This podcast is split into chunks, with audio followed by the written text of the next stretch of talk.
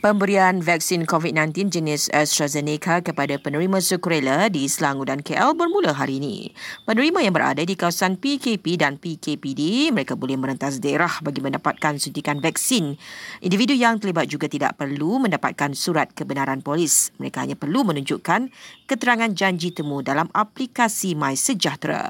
Terdahulu, kerajaan mengumumkan 6 daerah di Selangor diletakkan di bawah PKP bermula esok sehingga 17 Mei.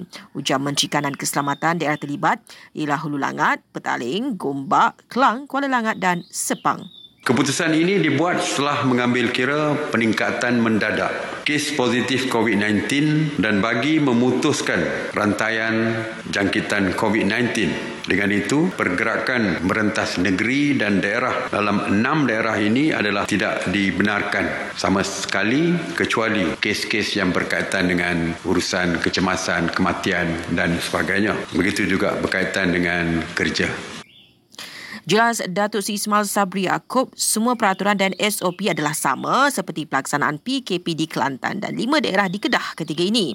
Beliau juga mengumumkan hanya masjid dan surau yang terletak di kawasan PKP, PKPB dan PKPP dibenarkan melaksanakan solat sunat Aidilfitri nanti. Bagi penduduk di kawasan PKPD, mereka boleh melaksanakannya di rumah.